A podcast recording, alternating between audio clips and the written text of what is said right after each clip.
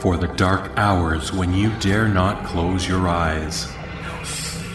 Through the murky darkness of the night when fear banishes sleep. Brace yourself for the No Sleep Podcast.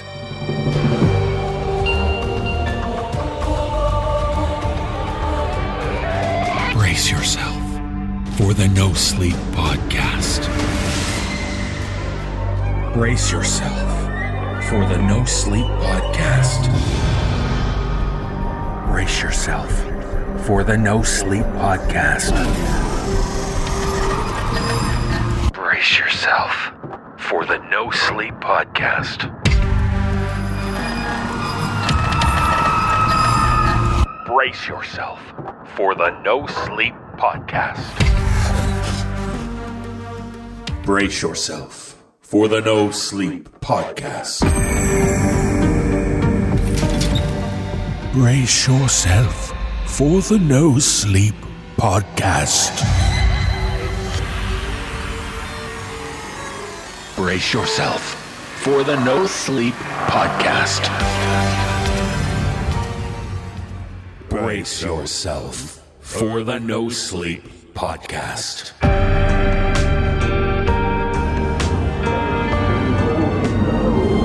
Brace yourself for the No Sleep Podcast.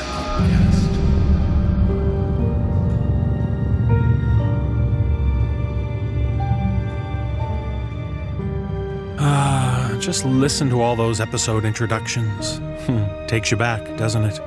Almost feels like 10 years worth of sleepless horror. Well, maybe that's because it is. Greetings, sleepless listeners, and welcome to the No Sleep Podcast, 10th anniversary bonus episode.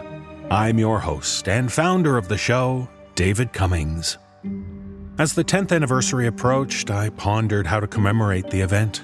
Naturally, it would include a selection of audio horror stories. It's what we do best, after all. And for this bonus episode, we have three tales from writers who are part of our No Sleep family. What better way to share the special day? But beyond that, how does one honor what the last 10 years have meant? I could talk about how it all started back in the basement of my old house, how podcasting was so new, and how I was learning by the seat of my pants as I went along. I could mention how the show started to take off when I brought on the wonderful team of collaborators who have joined me over the years the voice actors, musicians, producers, illustrators, all of whom share credit for where the show is today. Or I could talk about how it felt back in August of 2014 when I left my job to run this show full time. And when I thought about that moment, I knew that was what I should focus on. No, not me becoming a full time podcaster, but the fact that I was able to do that because of our wonderful, loyal, and ever sleepless fans. In other words, I want to talk about you. It's easy to say things like, we couldn't do this without you, or our fans are the reason we do this. Those things are true, but it's so much more than that. Over the past 10 years, I have heard from so many of you about what this show means to you, about how it's helped you through the dark times, or entertained you while you had to endure real life horrors of your own. I've heard how you've shared your love of horror with your kids, or shared the tradition started many decades ago of listening to scary stories around a fire, a radio, or just going for a walk down the dark streets. And yes, I know, it sounds like a humble brag to talk about how great it feels to know that the show is thought of so fondly by so many of our fans, but that's not the point I'm trying to make. What makes the last 10 years so special to me is that this one goofy Canadian dude started something because of what audio horror meant to him and shared it with the world. Others joined in, and now we have a show that has produced hundreds and hundreds of hours of audio horror fiction to be shared all over the planet. It's because of you that audio horror continues to be a major force in the horror genre. And you have made our work over the last 10 years mean something to that genre. That is an incredible gift to me. I hope you can understand how profoundly grateful I am for that opportunity. So, to my team, to all our writers who have shared their stories with us, and to you, I will simply say thank you. And now, let's get on with the next 10 years.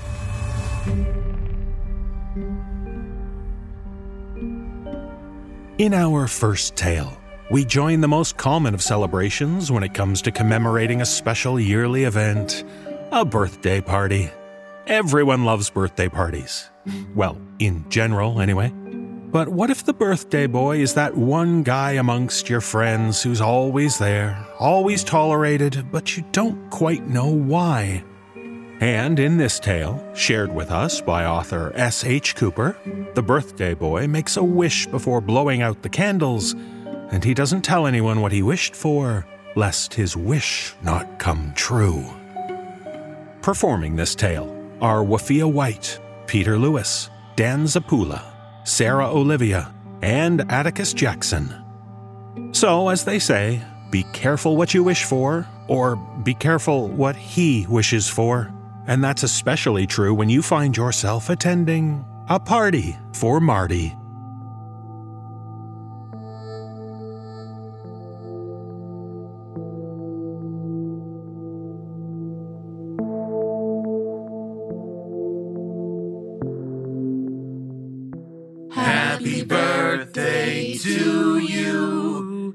Happy birthday to you. Happy birthday, dear Marty. Happy birthday to you. As our small chorus died down, Marty leaned in, long blonde hair held against his chest to keep it away from the 26 candles crammed into the cake top, and blew. The flames flickered, clung to their wicks for a second more, then snuffed out into little swirls of smoke that momentarily framed the birthday boy's smile. I never cared for the way Marty smiled. When our eyes met across the table, however, I painted a similar expression on my face. What did you wish for? Daniel stood next to me, began slicing the cake. Can't tell you. If I do, it won't come true. My laugh was polite and short. I was grateful when Daniel interrupted to ask how big of a slice we all wanted, allowing me to shift my attention away. My smile turned genuine when I looked up at him. Small is fine with me. Give me double whatever Nat's having, Danny. If Daniel noticed the tone of one upmanship in Marty's request, like having more cake was some kind of achievement, he didn't comment on it. Par for the course when it came to his friend. Harmony didn't miss it though. We shared a look that implied the eye rolls we learned to hold back. As the girlfriends of his closest friends, we often just had to accept Marty's little quirks and petty jabs, which we decided came from a place of jealousy. He had never had much luck in the romance department, and seeing his two lifelong friends getting serious must have been a bit of a sore spot. Kind of sad, really. Not that I blame anyone but Marty. Andre, the third musketeer, Harmony's other half, jokingly slapped against the table. What's taking so long, man? Where's my cake? Daniel eyeballed the two pieces he had already cut with exaggerated care. Just making sure Marty gets what he asked for. Marty held out a hand, wiggling his fingers like an overeager child. Just g- g- give me mine, Danny. Daniel passed off the plates and finished dividing the rest. Every year with the vanilla on vanilla. Can't you switch it up just once? If you don't want it, then. No, no. I was just saying. We can't all be getting stripper cakes for our birthdays. Stripper cake? Harmony eyebrow went up, and she turned sharply to her boyfriend, who leaned defensively away. That was years ago. I didn't even know you then, babe. Yeah, it better had been. Otherwise, I hope it was baked with room for two, because you're not coming home with me tonight. Despite the obvious levity in her threat, Marty piped up with a scoff. Oh, now, don't be such a prude, Harm. It was just a joke. She was fat, anyway. What's that got to do with anything? Jeez, are you gonna get all sensitive on me now? Who's being sensitive? He didn't mean anything by it. It was just a dumb thing they did for my 21st. Harmony stabbed her fork into her cake and twisted it. As much as we both tried to avoid letting Marty get under our skin, He found ways to wriggle in. Nothing seemed to please him more than poking sore spots. Finding out Harmony was sensitive about weight had opened up the floodgates for his juvenile brand of humor. A muted tension settled over our little party. The scrapes of utensils across plates took the place of conversation. To avoid the awkward silence, I shifted my gaze from the crowded table. Really too small for all of us to be sharing in an apartment's breakfast nook, and looked around the joint, kitchen, and living area. I had to give him credit. For all his faults, Marty really kept a tidy home, even if his style didn't mesh with mine. His furniture was dark, his decorations darker. A cage with a pair of bird skeletons hung in one corner. His bookshelf was lined with thick leather bound books held upright by skull ends. Framed paintings depicting hellish landscapes and terrible creatures were arranged in neat rows over his TV. When I first asked, What's the deal with all the weird stuff? Daniel said he'd been into that kind of thing since they were kids. It was just a part of who Marty was. A creep? I silently concluded. Marty broke the silence, licking icing off his upper lip. Hey, Harm, give me more soda. Before she could argue, he held out his glass and grinned. It's my birthday. She swiped the glass and pushed back from the table with a huff. Only because it's your birthday. You're a peach. He lifted his hand like he meant to smack her backside as she skirted past. She jerked to the side, scowling, but continued to the fridge for his drink. Don't push it too much. She might mix up the Coke and Clorox. Marty loved to see how far he could push things before his friends put their foot down, and Andre was drawing to the obvious line. The guys laughed. I pulled my lip into a thin line. I didn't see what was so funny about making us so uncomfortable. Daniel read my expression and quickly tempered his own. He knew what it meant. Another Marty conversation was coming as soon as we got home. Harmony returned and set the refilled glass hard on the table, causing the silverware to jump. Anything else? Marty's eyes flickered to Andre. There was something in their pale depths that put me on edge. Not quite a question, but a cold curiosity that lingered. Yeah. Give me a lap dance, Harmony. Andre rose from the table, and Daniel prepared to step in between them. Whoa. Dude, no. What the fuck, Marty?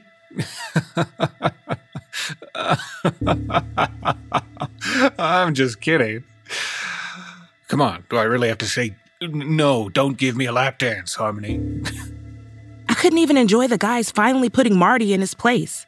My attention was on Harmony. Had I been the only one to see her start to stand up? Not in anger, but with a coy smile and a sway to her hips? The moment he retracted the request, though, she plopped back down, her eyes wide. The color had drained from her face, leaving her cheeks swallow with the greenest tinge. I thought she was about to throw up. Harm? You okay? Her fingers splayed across her mouth. I. I was going to do it. I was actually going to do it. I shook my head in disbelief. What? She swallowed hard, as if she was trying to force her horror back into her gut, and leapt upright. I didn't want to, but uh, but I was going to. What the fuck? Andre, we're leaving. Andre had finally noticed how shaken she was and stepped around the table towards her. You okay, babe? We just need to go. Now. Her gaze went to Marty, who sat back in his chair, arms crossed over his chest. Don't ruin my party over a joke. Not the time, Marty. Get your shit. We're going. Okay, okay, just give me a sec. Now, Andre. I gently wrapped my arm around her shoulder. Come on. I'll walk you down while he gets your coats and stuff. Such a drama queen. You really want to make an exit? Fine. Take a running jump out the window, Harmony. What is with you today? Shut the fuck up, Marty. You're not funny. While they stood over their friend, who stared smugly up at them, Harmony wrenched herself away from me, No, no, no, no. But she was already dashing away from me, towards the nearest window. I fumbled to grab her, but she pulled sharply away. The guys turned to see her push off from the ground. Harmony! Our voices rang in time with the crash of the glass as Harmony dove headfirst through it. For a long moment, we stood, frozen, staring at the shattered window, until the screaming began to rise up from the street 12 stories below. Harmony! Andre sprang towards the window and stuck his head out, fingers digging obviously into the jagged shards.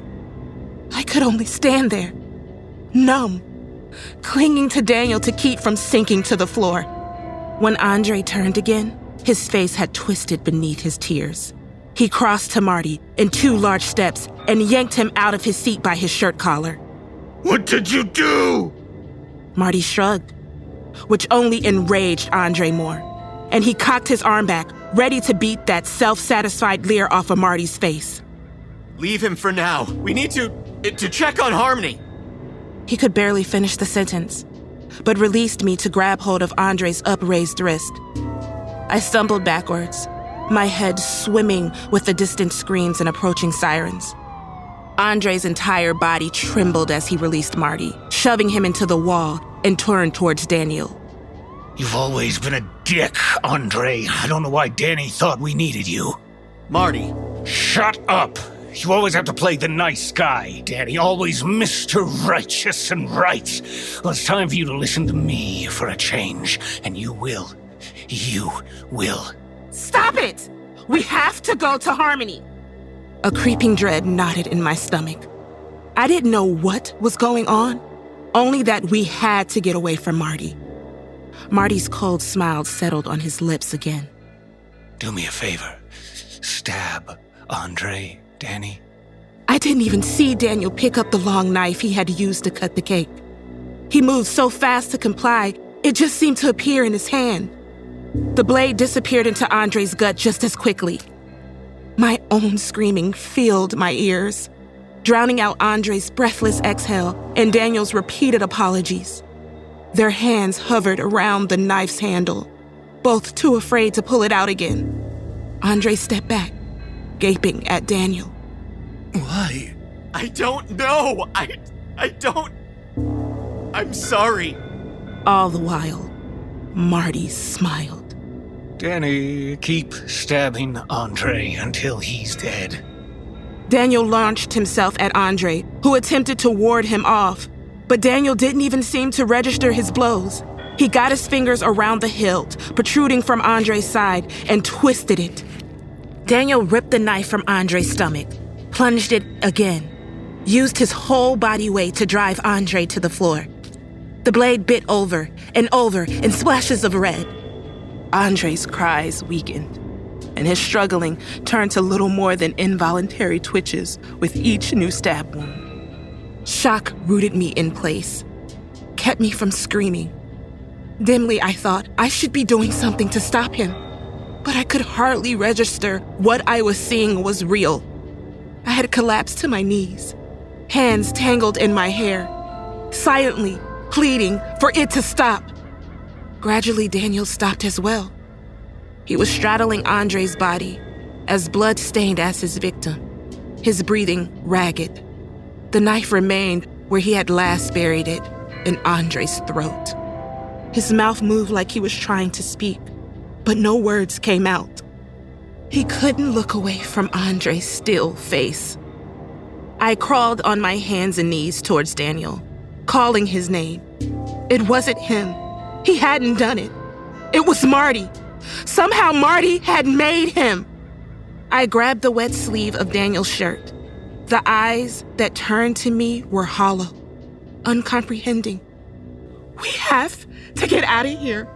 Come on. Please. Marty chuckled.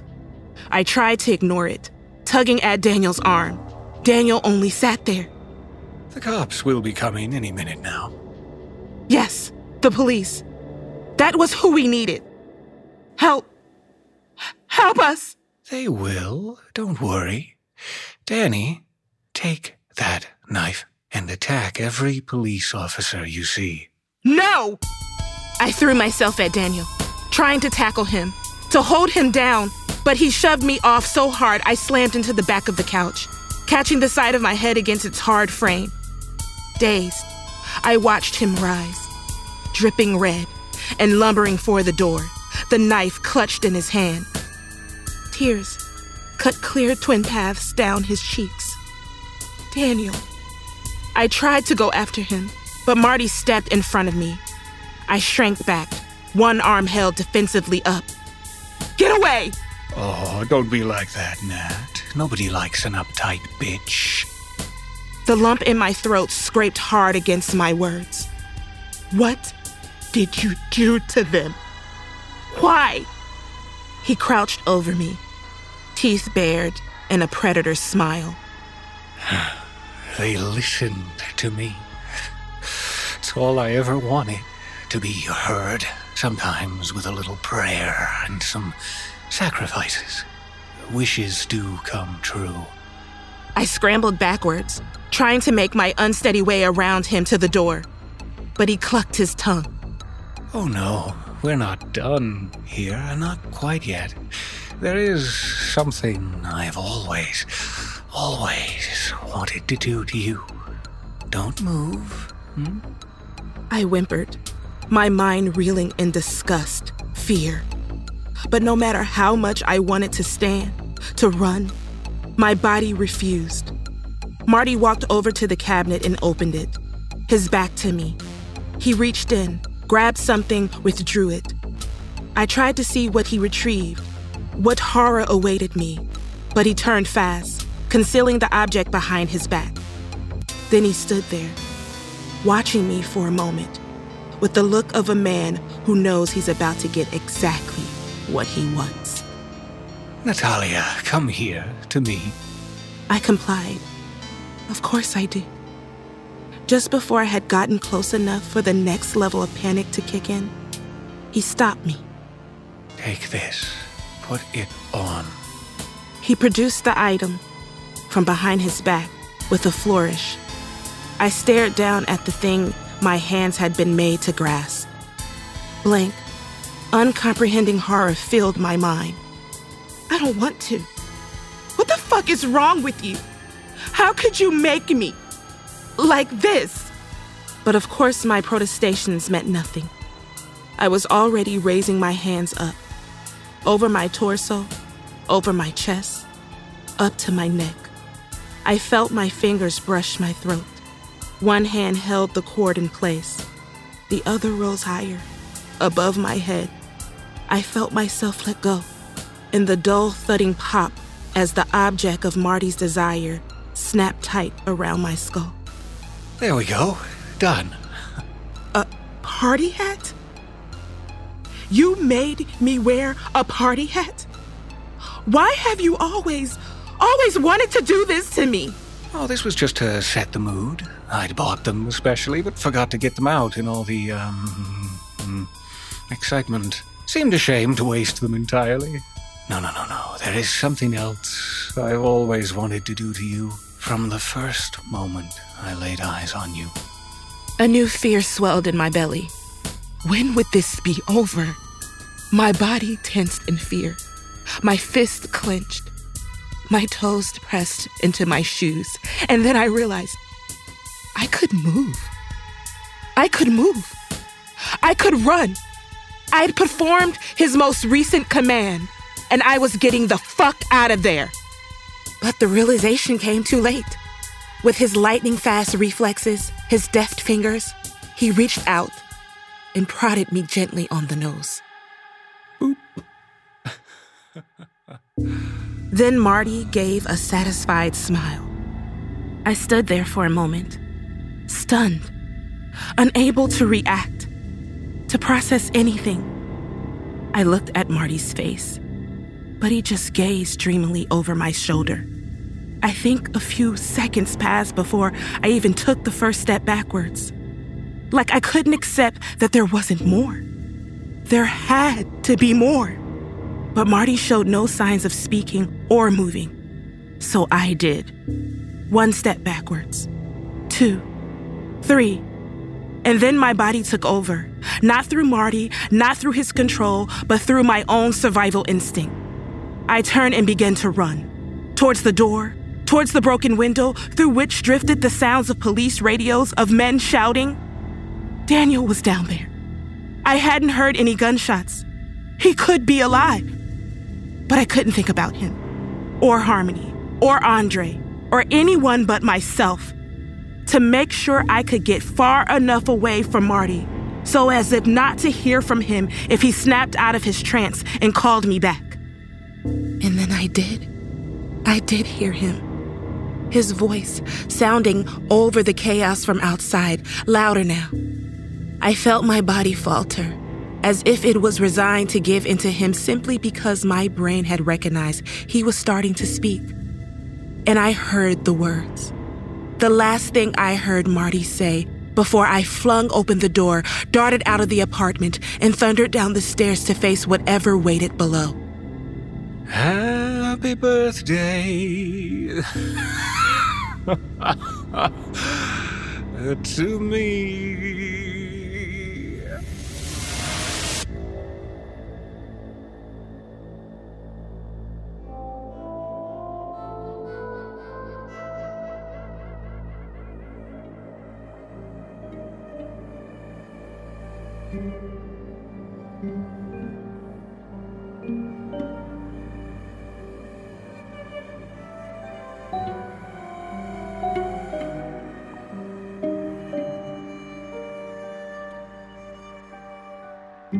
When it comes to anniversary celebrations, you likely don't think about corporate parties, right? Ever been to one?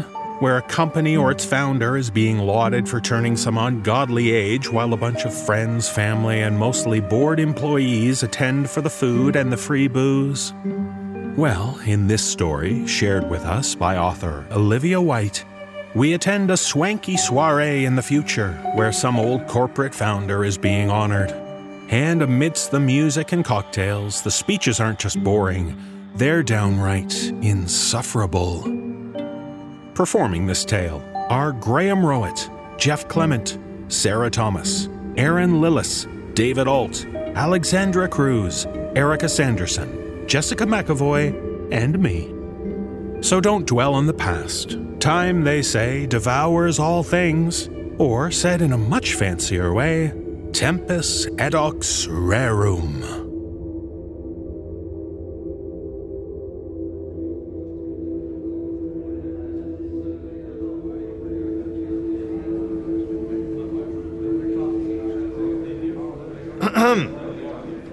Hello! Hello! Good evening, one and all. It's just so wonderful to see so many friends and family here tonight. It means so much to me, to all of us at Winterstone Industries, that you'd attend. Every seat filled. Exactly 100 guests. And speaking of 100, it's time for the man of the moment to make his appearance. Ora, wheel the boss man out. Honored guests, I bring you a man who needs no introduction. My dear great grandfather, Leonard Warren Wintermahr. Yes, yes, thank you. Thank you all. Wonderful to be here at a, another lavish party in my honor. Gosh, feels like only a year ago when we had the last one. It was a year ago, Grandpa. Yes, yes, I know. Little joke, you see. 100 years old in my mind, still sharp as a man 75 years my junior. Oh, uh, my exact age. Well, you certainly are sharp, Grandpa. So, esteemed friends, you've already dined on the exquisite courses. But more importantly, you've already seen our Winterstone Industries presentation. Gosh, hasn't Grandpa got it all covered? Sustainable energy based technology and transport through our company Parasolatech. Deep sea ocean study, the likes of which the world's never seen before, via Marianic Echo. And of course, my personal baby, our pharmaceutical and medical technology company, GenV Medical. I don't think it's an exaggeration to say that with the founding of GenV Medical, Grandpa has changed the world. The diagnostics, the patient care, the cures. And I am as honored today to be director of Gen V as I was two years ago when Grandpa appointed me. Well, of course. My mind might be sharp as ever, and my body stronger than any hundred year old man could have dreamed of twenty years ago. But medical advancement is still a young man's game. We haven't quite cured the aging process, I'm afraid. Yet. But speaking of medical advancements, when will I be able to persuade you to switch that old, rickety wheelchair for one of our state of the art gen riders? Psh, this old girl's all I need. Sometimes the old ways have a reason to stick around. Like you. But even if we can't persuade Grandpa to try out a new chair, at least he's willing to take our Gen Stim. Sharp mind, sharp focus, stay young, whether your body wants you to or not. Tempus edax rerum. Sorry, what was that, Grandpa? I said uh, I thought this was my birthday party, not a corporate presentation. Come on! Where's the celebrating? Where's the spectacle? Last year we had a delightful girl in a bikini busting out of a cake. I want to top that this year. Perhaps uh, by her not wearing one. Ah, uh, I'm afraid our dear regular Petra Von cream wasn't available this year. Oh, really? Well, darn. Her performances are the only action an old man like me sees all year. other than watching my delightful assistant and nurse, Ora, bend to retrieve something I've accidentally dropped, of course. Oh, gosh, he's kidding. Mr. Wintermahr would never be anything less than a gentleman, would you? Oh, I don't know. Normally I would. But if we're not having birthday cake strippers, then I wouldn't be averse to you going above and beyond and doing a bit of a striptease, Ms. Ananke. I'm sure everyone here can do without that. Are you kidding, woman? You're what we used to call a tall glass of water back in my day. Oh, uh, it's just the heels. I'm not tall at all. Just five foot six. Ah, you're tall to a man in a wheelchair, my dear. And your height really isn't the issue here. It's your extremely good body. Your perfect round eye. And maybe we should move on. Or I could demand that you remove your dress. Or I'll remove your job.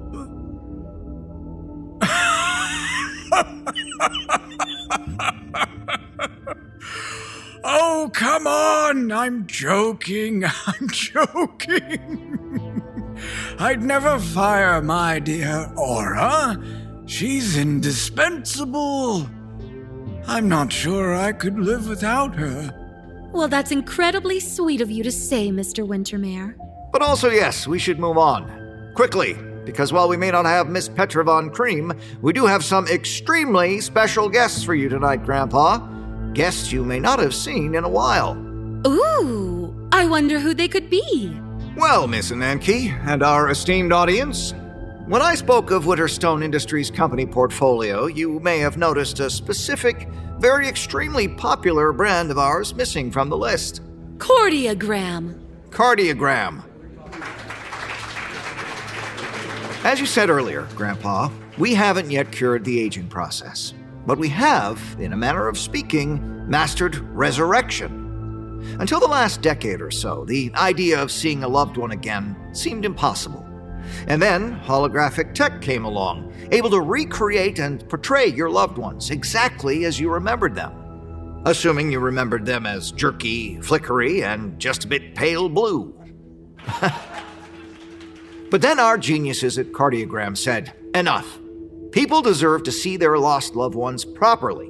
And now, just a few years later, our patented real hollow technology brings your nearest and dearest back as almost perfect simulacrum, Higher fidelity, richer, proper color, audio which can almost, almost identically match a person's exact vocal code, regardless of the source. Across the world, cardiogram booths are more popular than ever. 25 seconds with a near perfect recreation of someone you lost. 25 seconds, no more. The perfect amount of time before the human brain is able to start processing the hologram as anything other than wholly real.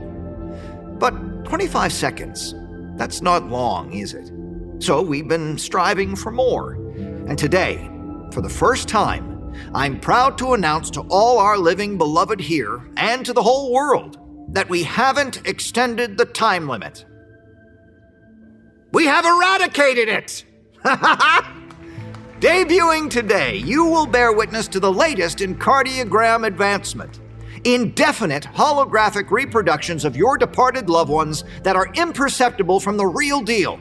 Perfect recreations. And who better? Who more deserving of the first public visitation than the man who started it all, Mr. Leonard Warren Wintermahr? The cameras are rolling. This event is televised. We are live on networks across the world. So shut down the lights and let me introduce our first guest Grandpa's older brother, Corporal Virgil Wintermahr. Younger bro. Ah, you're looking well. At ease, Private. War's over. What's done is done. Oh, Virgil. My dear Virgil. It's you. I have so much to say. He's gone. I wanted more time. I had to bring him back. You said indefinite. Yes, yes. I'm sure we can arrange a visit from Virgil again, but we have a guest list and a time frame to stick to. Don't worry, Grandpa, this is just the beginning. It's time to reunite you with my dear great grandmother, your beloved wife, Muriel Wintermahr. Leonard?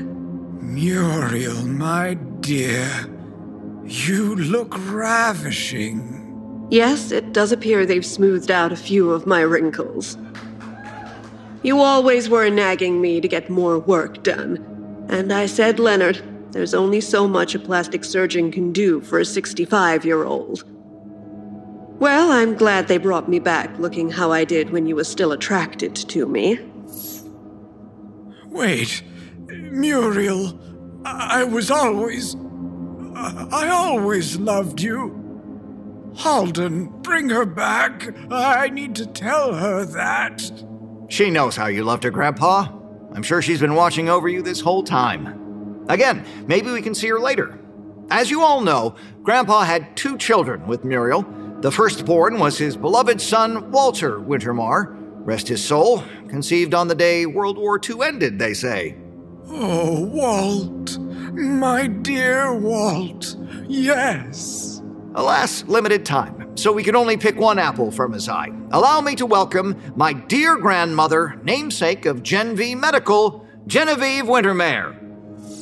I'm sorry I'm not Walt, Father. I kept the family name when I married, like you insisted. I hope you're proud of me for that. It's Genevieve, not Walt. Uh, Genevieve. It's okay. It's lovely to see you. Oh, fuck. Unfortunately, my own parents were unable to attend tonight's festivities. But, Dad, if you and Mom are watching this live on your cruise, then I hope seeing Nana Jenny again brought you joy. And speaking of bringing joy, our next guest is, well, Leonard's dead former maid. Yay! Oh, what is this nonsense? Le voy a agradecer que no me pongas las manos ahí. She says, Wonderful to see you, Mr. Leonard. Por favor, no puedo perder mi empleo. She says, It was a pleasure to work for you, Mr. Leonard. Um, yes. You thoroughly brightened my days during your time in my employ, Miss. Maldito demonio, viejo sucio y falta de respeto. She says, See you in heaven in many years, Mr. Leonard. Isn't this wonderful, everyone? The advancements Cardiogram have made. But where would Cardiogram be without Winterstone Industries, Grandpa's parent company?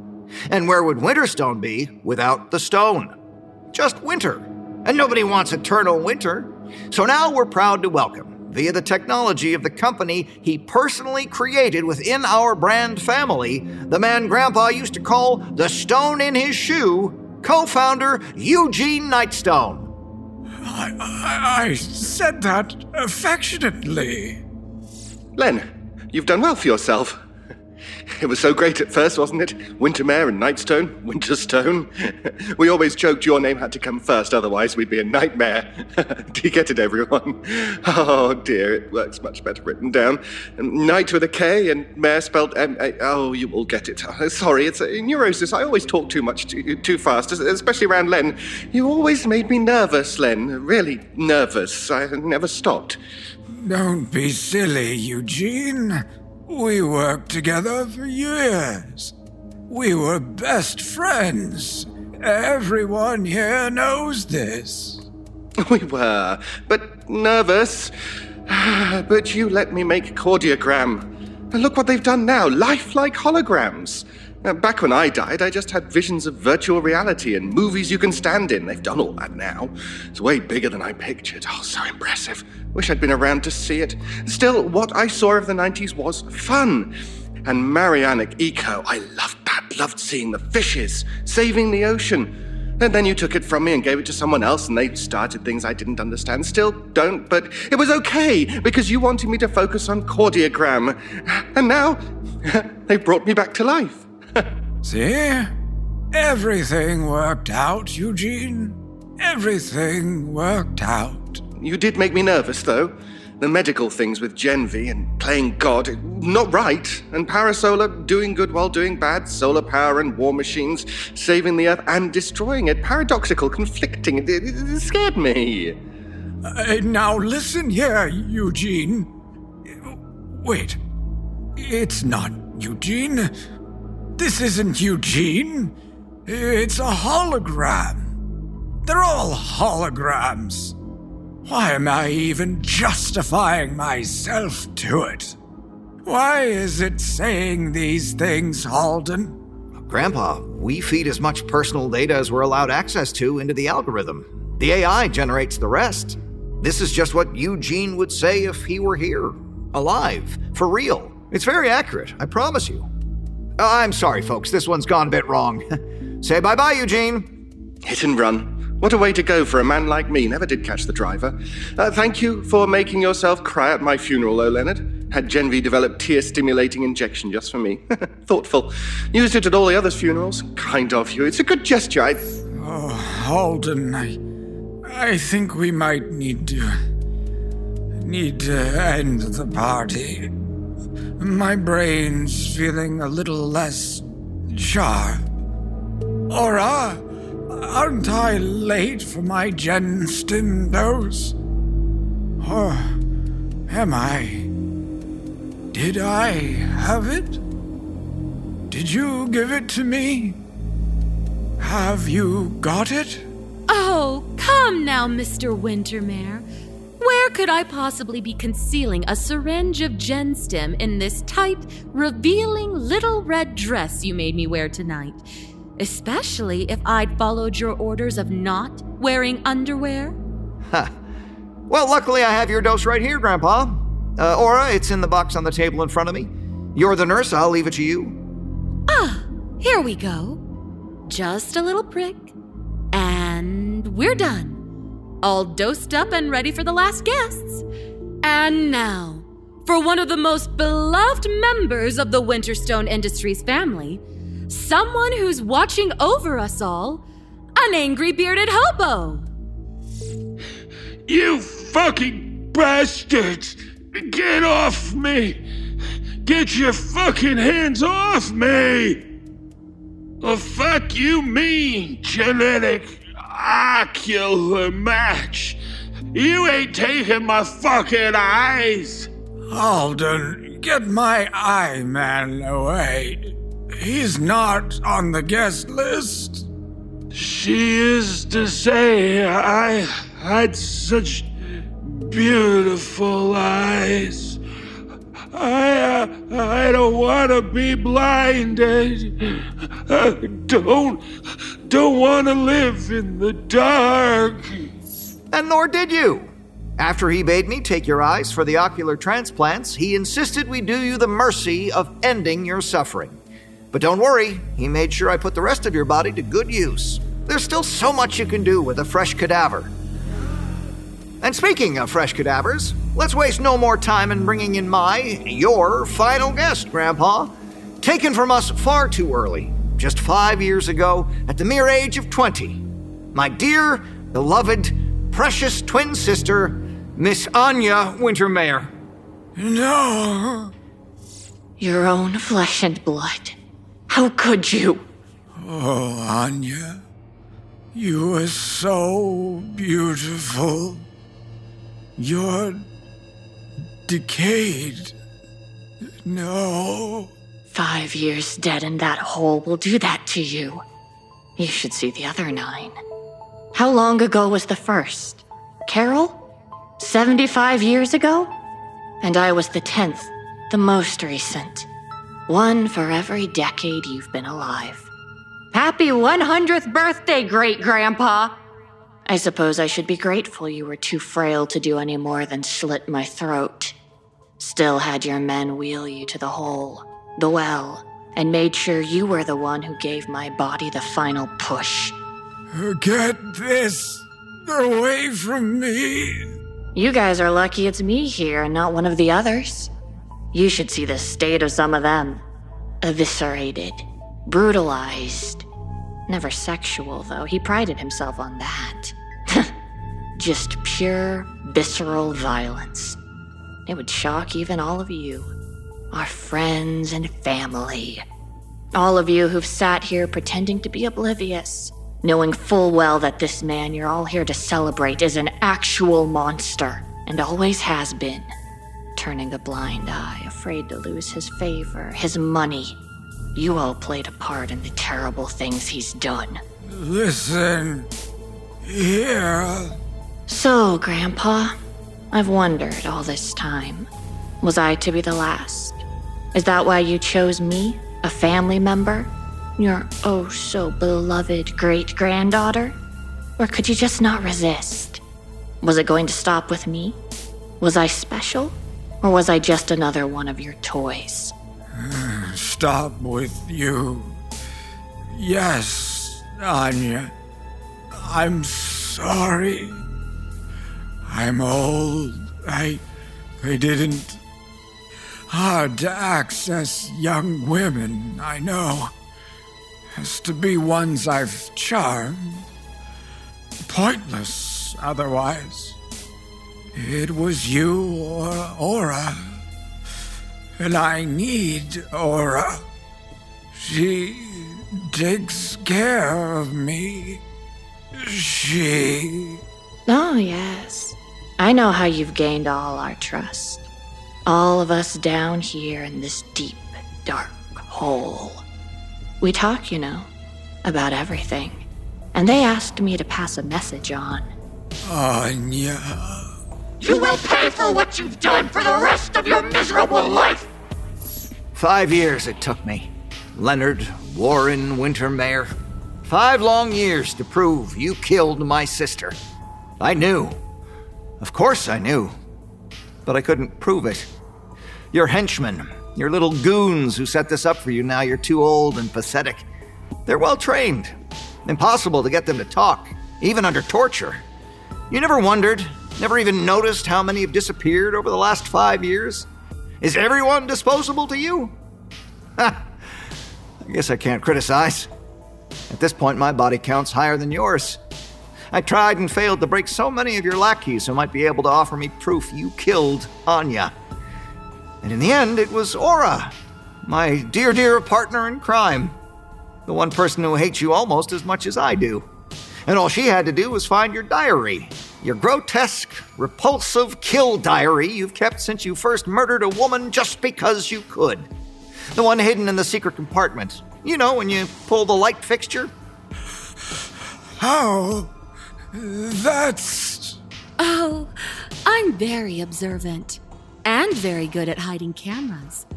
Haldon only discovered how much I despise you recently. Confided in me about Anya. Didn't take long to find the evidence he needed after that. And I had no idea you'd murdered women for the fun of it. And I still hated you from the bottom of my heart. But, Ora, why? I know uh, I've been unseemly, but I've paid you so well. Never hurt you. What did I do? Who did I hurt to make you hate me so? Oh, you want a backstory? A deep, dark motive for revenge? Okay, here you go. Nothing. There is nothing. I didn't even know about any of the evil shit your company's got up to until Haldon told me. The fact is, I hate you because you are a despicable, disgusting human being. You treat me like an object. You treat everyone around you like objects.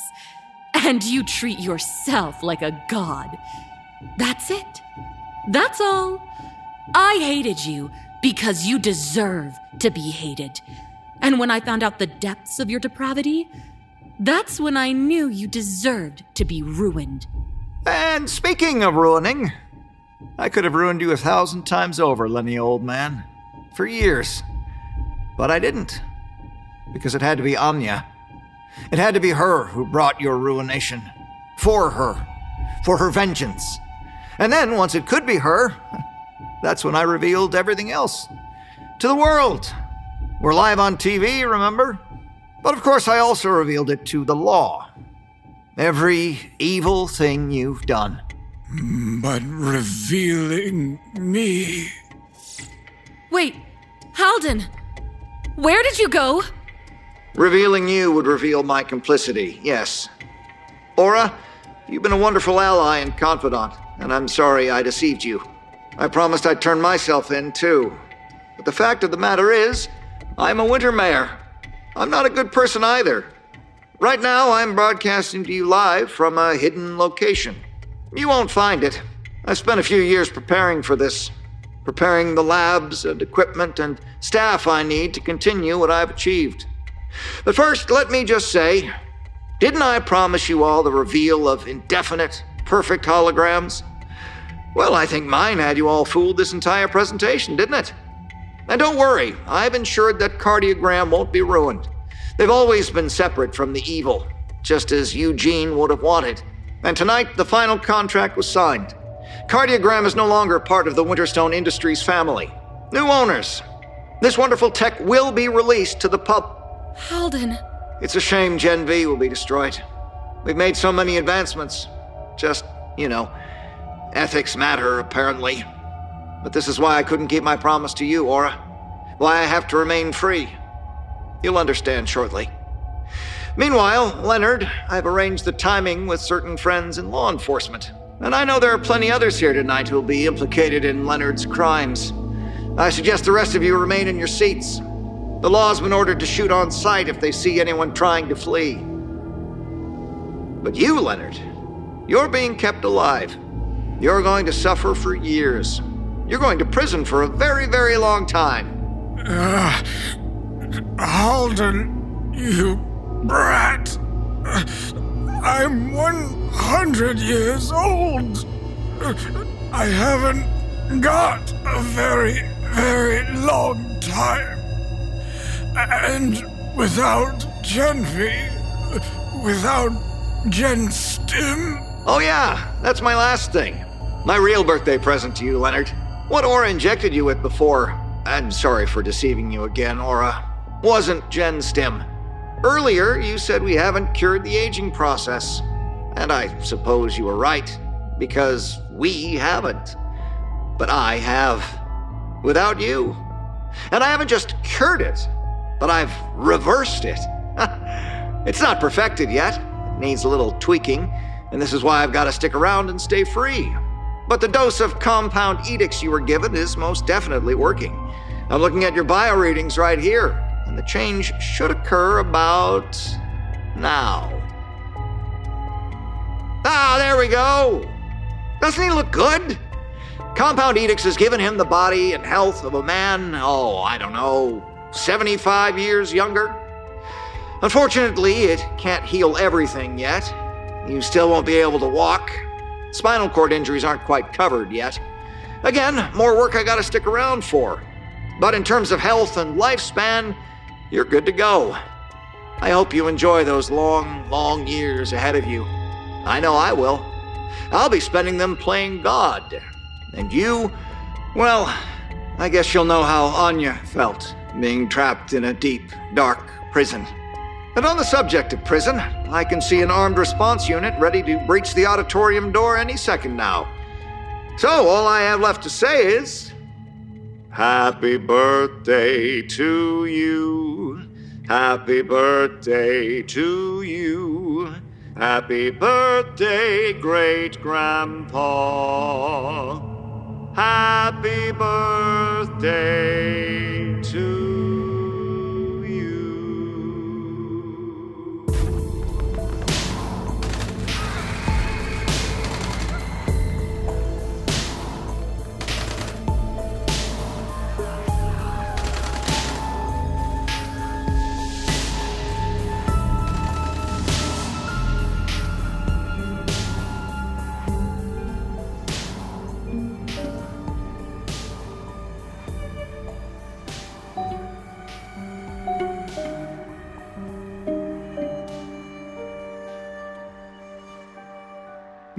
In our final tale, we celebrate an event that takes most people four years of hard work before they can be commemorated a high school graduation. Most schools have their own traditions which take place each time a graduating class is honored school songs, unique ceremonies, and perhaps some playful hijinks. But in this tale, shared with us by author A.C. McAnelly, we learn of one school and the town it serves, which makes their graduating class pay a very severe price. Performing this tale are Kyle Akers, Nichole Goodnight, Graham Rowat, Nikolle Doolin, James Cleveland, Elie Hirshman, and Atticus Jackson. So be thankful if you just had to endure long speeches and silly mortarboards on your head. That's far better than Fulton High School's commencement ceremony.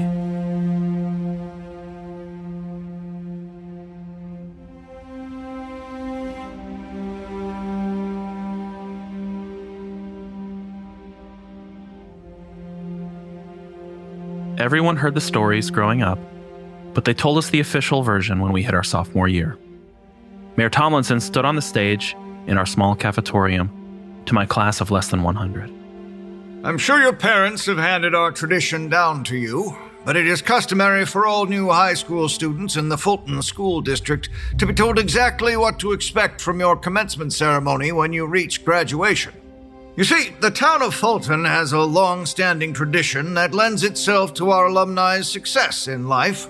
There are no homeless in Fulton, no crime, no disease, and no one that graduates from Fulton ever becomes a victim of poverty or illness, even if you choose to leave the town. But that hand of privilege is not given to our township without payment. So, when your year of commencement comes, one of you must pay the price. We heard the tradition as a bedtime story, a fable as a warning to be good as many fables are meant to scare kids into obedience. Keep good grades, be a good person, and your commencement will go smoothly. Falter in any way, and risk being the one to pay the price for the many. Three families were forbidden to ever participate in the lottery the Bennetts, the Avalas, and the Greens. Their whole families, but one member from each, were the original sacrifices. We were warned that to sacrifice them again would be well, nobody ever seemed to know. Parents always just said it would be bad. I was never quite sure who they meant it'd be bad for, though. We were all given the choice to transfer schools, forego Fulton's tradition, A few kids transferred, but most of us stayed. We understood the risk, and the reward was worth it. Once the decision was made, I actually looked forward to my senior year. My senior prom, my last year as captain of the basketball team, my last Beta Club state convention. A lot of lasts. And I told myself they would all be good lasts. And there was a flip side to it. As my older brother told me when he graduated a year before me, the week leading up to his graduation, he walked around with a chip on his shoulder. Dickie got chosen to be the token, and the whole town is acting like he's our savior. He gets free meals everywhere he goes and is treated like a war hero. Way preached preach to us not to be the token in our year of commencement and then flaunt all the fun shit that falls upon them. Mom heard him complaining from the other room and popped her head in. Don't speak of him that way. All the adornments in the world are not enough to make up for the price he is paying for you. Be grateful it isn't you. I'd be more grateful if I was getting the tail he was getting. Was that my answer to getting girls? Becoming the token? There had to be an easier way than that. Prom proved to be my first real motivation to find a girlfriend. Between college prep, sports, my friends, and a part time job, I stayed busy. But once prom tickets went on sale, my friends bugged me to find someone. And that's when Morgan arrived. We had three of the same classes together. In English, the seat beside me was the only one available, so by proxy, we became friends. She, of course, was the one to initiate it. I was too shy to say hi. Hi, I'm Morgan. Looks like I'll be joining you in this class. Oh, uh, hi, I'm Nick. Nice to meet you. How long have you been here in Fulton? Me? Oh, my whole life. What, being a legacy and all. A legacy? Shit. She might not have been told how things work yet. I was not going to be the one to educate her. Oh, uh, just that both my parents are also from here and my grandparents. Morgan made herself at home beside me. Oh, that's awesome. I think my great great grandparents were from here or something like that. Oh, that's cool. So, what made you want to come back? I want to be a pediatrician, and this town has one of the best clinics for kids and best medical programs for it in the state. Might as well be here and get comfortable. Know the place before I make another big change in my life. I bet that job must be pretty boring around here, actually. No one ever gets sick here. I heard that about this town, and that's fascinating to me. Still, kids' growth must still be monitored. Imagine getting to see a baby grow through all their stages. You must really like kids, huh? Oh, I don't think I would ever want any myself, but I would love helping others. The tardy bell rang and stopped our conversation. But we had many like that in between classes. It took me weeks to work up the courage to ask her to prom. But before I could ask her, she brought it up. As we were examining goat's eyes, she cornered me. So, do you have a date to prom yet? I think I could have died right then. Uh, no, I don't think I'll be getting one either. Oh, come on, a cute guy like you? Someone is bound to be waiting for you to ask them. Did she mean she was waiting? Or just in general? I panicked, trying to figure out what she really meant. I, I um, well, it's, uh, it's just that. Nick, I'm sorry. I, I, I didn't mean to fluster you. If, if you don't want a date to prom, no biggie. I don't have a date either, so I was just going to ask if you wanted to go together as friends. Oh, as friends? Did she think I didn't want to date her for real, or was she not interested in me? God, why was this shit so complicated? That is, if it's okay with you. If not, it's no big deal. Uh, sure. Yes. Why not? It could be fun. Great. My dress is yellow if you want to try and match. Do you want to meet here or come get me? Crap. I'd have to ask to borrow Dad's car now. I can come pick you up. Perfect. It's a date. Holy shit, it was a date. I picked her up at her house, which was actually in the same neighborhood Beth lived in. It was a one story brick house with a two car garage. Why I thought she would live in the woods somewhere was beyond me. There was just so much mystery around her for me, not ever hanging out with her after school. We walked in together, and all eyes were on us. Her dress was beautiful. The yellow glow, a beautiful contrast to her tan skin and dark hair. I walked her over to the chair section, as I told her before that I don't dance. She was fine with that. Another girl from our class, Rachel, met us by the chairs. Well, not really us, only Morgan. The two hugged and laughed, and before I knew it, they were swept away onto the dance floor together. I watched Morgan dance, wishing I had the courage to join her, but I didn't. So I sat and enjoyed watching her. Until my friends James and Todd came up. Dude, what are you doing? Why are you getting close to her? Neither of us had dates, so I thought I'd bring her. But she's going to be the token. Why would you do that to yourself? My annoyance was clear in my words. You don't know that. I would appreciate it if you would stop with that. She's not a legacy. It's more likely that an outsider be chosen than any legacies. And the lottery's tonight after prom, so you might want to do her before then. I said we came as friends. Don't talk about her like that. He shrugged, and they both got up to return to their dates. Suit yourself. I went back to watching Morgan dancing, and eventually she persuaded me to slow dance. Hugging her so close, my mind was distracted. The more I thought about it, the more I convinced myself Todd and James were right. But plenty of legacies had been tokens. Just looking at the wall of the gym where senior class portraits hung, at the top of the list alone was each year's token. Plenty of legacies smiled from those pictures. We would find out at the lottery at the end of the night. We sat at a table with Rachel and her date, but I barely talked. The moment that would decide the rest of my life was almost here. I just pushed around my food. My stomach was tied in knots. Morgan nudged me. So, do you have any plans after prom's over? After prom? It wasn't ending until midnight. Did she mean what I think she meant? My palms were so sweaty I had to wipe them off on my pants. Uh, I was just gonna go home and binge watch some anime. Cool. Think your parents would let me? If my parents were ever going to allow a girl to stay all night, it would be lottery night or commencement night. I I'll ask them once we're done. Mayor Tomlinson stood at the podium tapping the mic for attention. Uh, have your attention, please. Chaperones, it is time for you to leave the gym. Seniors, please line up in front of the stage. Servers, please bus plates quickly. Follow the chaperones out when you're done, and we will start the lottery shortly. It took about 10 minutes for everyone's tables to be cleared. It was the longest 10 minutes of my life. Morgan and Rachel just kept jabbering while I sat there, wondering if it was going to be me that pulls the black marble. Mayor Tomlinson returned the mic with the city council on the stage behind him. Thank you, junior class servers and volunteer chaperones. Now, graduating class of Fulton High.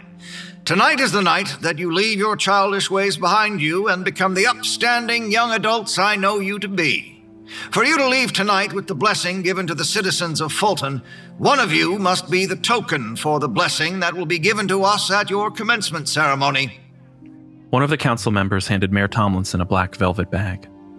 He jingled it as he approached the couples at the end of the line. When I come to you, please pull a marble from the bag, but do not reveal what it is yet. Morgan leaned against me. How's this part work? I let the surprise show on my face. They didn't tell you? All the marbles are white but one. Whoever pulls the black marble becomes the token. She nodded. Cool. The mayor made his way down the line. My blood throbbed in my ears the closer he got, my hands trembling as he approached. Morgan petted my back. It's okay. Everything will be okay. God, I hope so. Morgan plucked her marble from the bag like she was eating popcorn. The mayor held the bag out to me. I took a deep breath and lowered my hand in, the pile of marbles still warm with everyone's touches. I dug deep and stirred them around, finally grabbing one. I kept my fist tight as I pulled my hand out. The mayor made it to the end of the line. Once all of the marbles were picked, he returned to the stage. Graduating class of Fulton High, show us your futures. At the same time, we all raised our hands out in front of us and revealed our marbles. I let out a breath when I saw the white marble sitting in my hand. But that was the only relieved emotion I was allowed to show. Deference or praise had to be shown to the token holder. and she happened to be sitting right beside me. Morgan held out the black token, giggling as if she'd just won a million dollars. I got it. Now what? Rachel squealed beside Morgan and started jumping up and down. The gym drowned in applause as my classmates cheered Morgan on. They called her up to the stage and presented her the token plaque and took photos. Congratulations, dear Morgan Fletcher, on being this year's token for commencement. I believed in tradition. I believed in choosing for yourself whether or not to follow Fulton's traditions. I believed in giving all the gifts Fulton has to offer before commencement, but never had I believed in congratulating the token. When she returned to me, all I could do is smile and hug her and say thank you. I wondered how she'd handle commencement. Two weeks of people worshiping Morgan, giving her anything she could dream of having. And then before we knew it, graduation was upon us. I dreaded it almost as much as I dreaded the lottery, but instead of for myself, I worried for Morgan. She agreed to the risks just like the rest of us, and seemed content with all the things she'd be receiving, but she was my first girlfriend. I didn't want to lose her this way. But a selfish part of me was still relieved it wasn't me that was chosen to be the token. Fulton graduation was very different from any other graduation in the country. It did not take place on a football field or in the gym. Rain or shine, students and parents came to the school at dusk and took the mile long path behind the gym that led deeper into the Ozark National Forest to the amphitheater. The way was lit by torches once it was full dark. The stage of the amphitheater had a stake in the center and faced further into the forest beyond. There was no back wall to the stage. The only decorative thing was the archway between the two trees made completely of branches and vines. The graduates sat in the two rows nearest the stage, while family and friends filed into the upper rows. City council members stood beside the mayor on stage. No valedictorian speeches were made, only the commencement by the mayor. We watched you grow, and now we shall watch you prosper with us, thanks to the token of this year's graduate class. Morgan Fletcher, please join me on stage. Still smiling, she stepped forward. I wish I would have stopped her. I wish I would have pulled her back to me and kissed her, but I was too much of a coward, and too in shock that she was the token to do anything but stare. The standing ovation from the crowd summoned the GowRow, our savior and destroyer. All applause stopped when the ground shook. Every tremor beneath my feet sent goosebumps all over my body. Sure, I was safe from being the token, but that didn't stop me from being afraid of the monster. What the fuck is that? Hey, g- get your hands off of me. Morgan's pleas turned my attention back to her. The council members were tying her to the stake. Graduates, do not worry. You are safe to bear witness of our blessing. And unfortunately, sometimes our tokens are not as willing as they were before the lottery. It's understandable, but unavoidable. The mayor's words struck true. If it were me, I didn't know if I would have gone silently either. But I agreed to the risk and wouldn't have fought them when they tied me up. Nick? Nick, what, what, what's going on? Nick, help me. Ignore her, Nick. You will be fine as long as you stand true. Nick, please, what are they doing to me? Please help me. She didn't. She didn't know? Morgan, were you told about this? Were you told about the lottery? No, Nick, what are they doing to me? Nick. A council member stuck a gag in her mouth and I lost my shit. Stop! She wasn't informed about our tradition. She didn't agree to this. I walked toward the stage, but Todd and James stopped me. Todd whispered in my ear. Keep your voice down, dude. This is happening. Did you know? Did you know she wasn't told anything? It's easier that way for the outsiders. They never understand our ways, but always want to enjoy the blessing. No! This isn't right. She wasn't told. She didn't agree. I looked for Rachel to back me up. Rachel was Morgan's friend, after all, but once I spotted her, she wouldn't look at me. God damn these people. The tremors got louder, and I heard it. I heard its call, its namesake.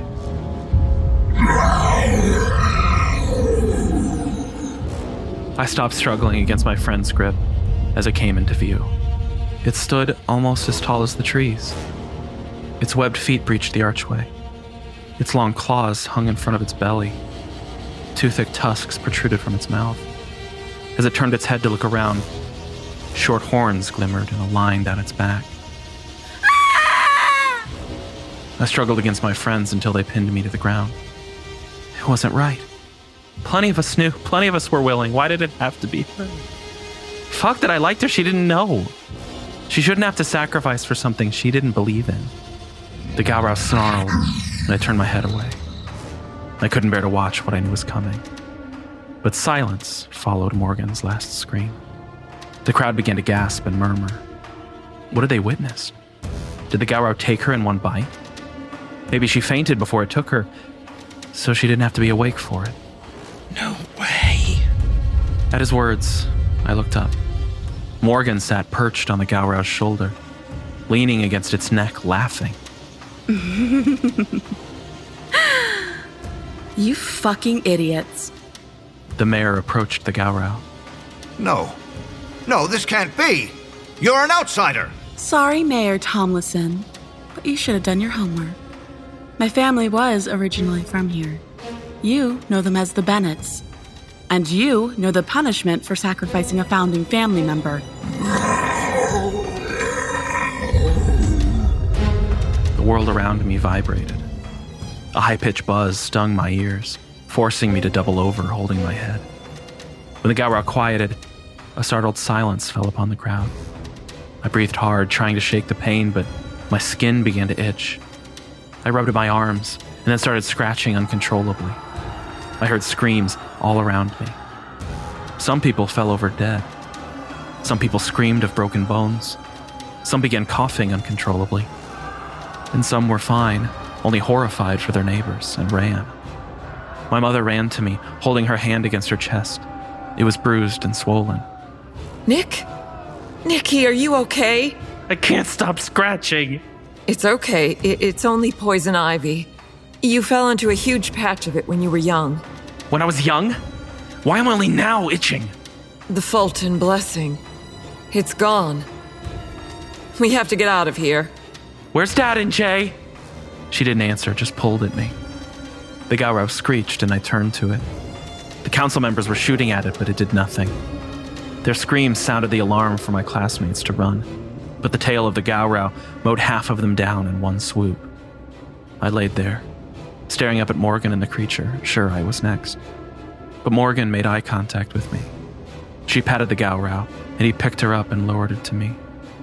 We stopped running, and I shielded Mom behind me. No way could we outrun that thing. My only hope was to talk some sense into Morgan. Thank you for trying to save me, Nick and for your efforts, your family will only suffer minimally. I'm sorry we couldn't get to know each other more, but I have to end this. It's what my family wanted. This is the end of Fulton's good fortune, and any attempt to make the deal again will be the end of Fulton altogether. You make sure no one tries, okay? I nodded as she kissed my cheek. I wish I could see you again, but I hope I never do. She patted the GowRow and it raised her back to its shoulder. They followed the screams of my remaining classmates through the forest, leaving my mother and I the only ones not screaming beneath the archway. We eventually found my brother and dad. They were bruised, and my brother had a sprained ankle, but they were alive and in one piece. The same couldn't be said for most of Fulton. After the initial shock of the failed commencement, the town became quiet again. But slowly we suffered the effects. People lost jobs, crime and poverty slowly crept in, along with more illness. But the rest of the world suffered the same fate. Nothing made us special anymore. I was fine with that. But it didn't stop me from going to the amphitheater, hoping that Morgan would be there.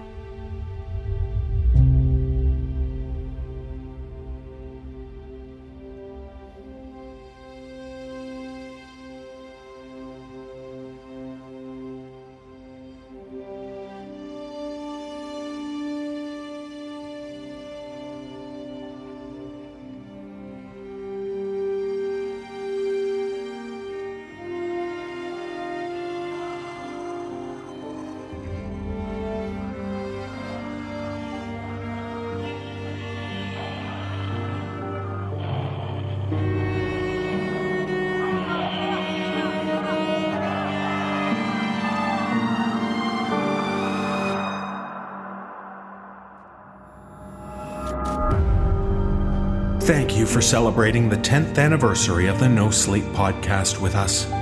To hear many more stories and to learn more about our show, please visit thenosleeppodcast.com and follow us at No Sleep Podcast on most social media platforms.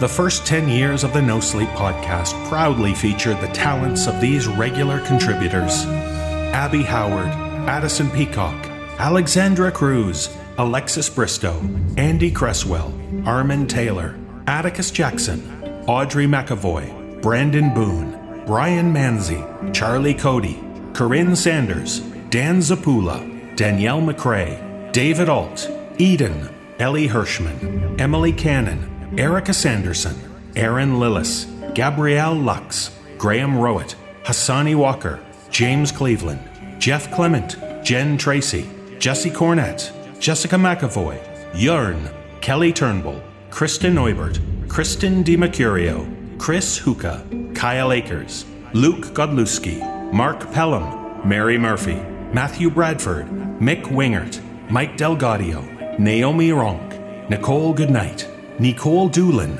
Olivia White, Penny Scott Andrews, Peter Lewis, Phil Michalski, Rebecca Klingel, Sarah Olivia, Sarah Thomas, Tanya Milojevic, Thea Arnman, Unka Odja, Violet Rodriguez, and Wafiyyah White. The musical score was composed by Brandon Boone. Our production team is Phil Michalski, Jeff Clement, and Jesse Cornett. Our creative content manager is Olivia White. Our editor in chief is Jessica McEvoy. I'm your host and executive producer, David Cummings. This audio production is copyright 2021 by Creative Reason Media, Inc. All rights reserved. The copyrights for each story are held by the respective authors. No duplication or reproduction of this audio program is permitted without the written consent of Creative Reason Media, Inc.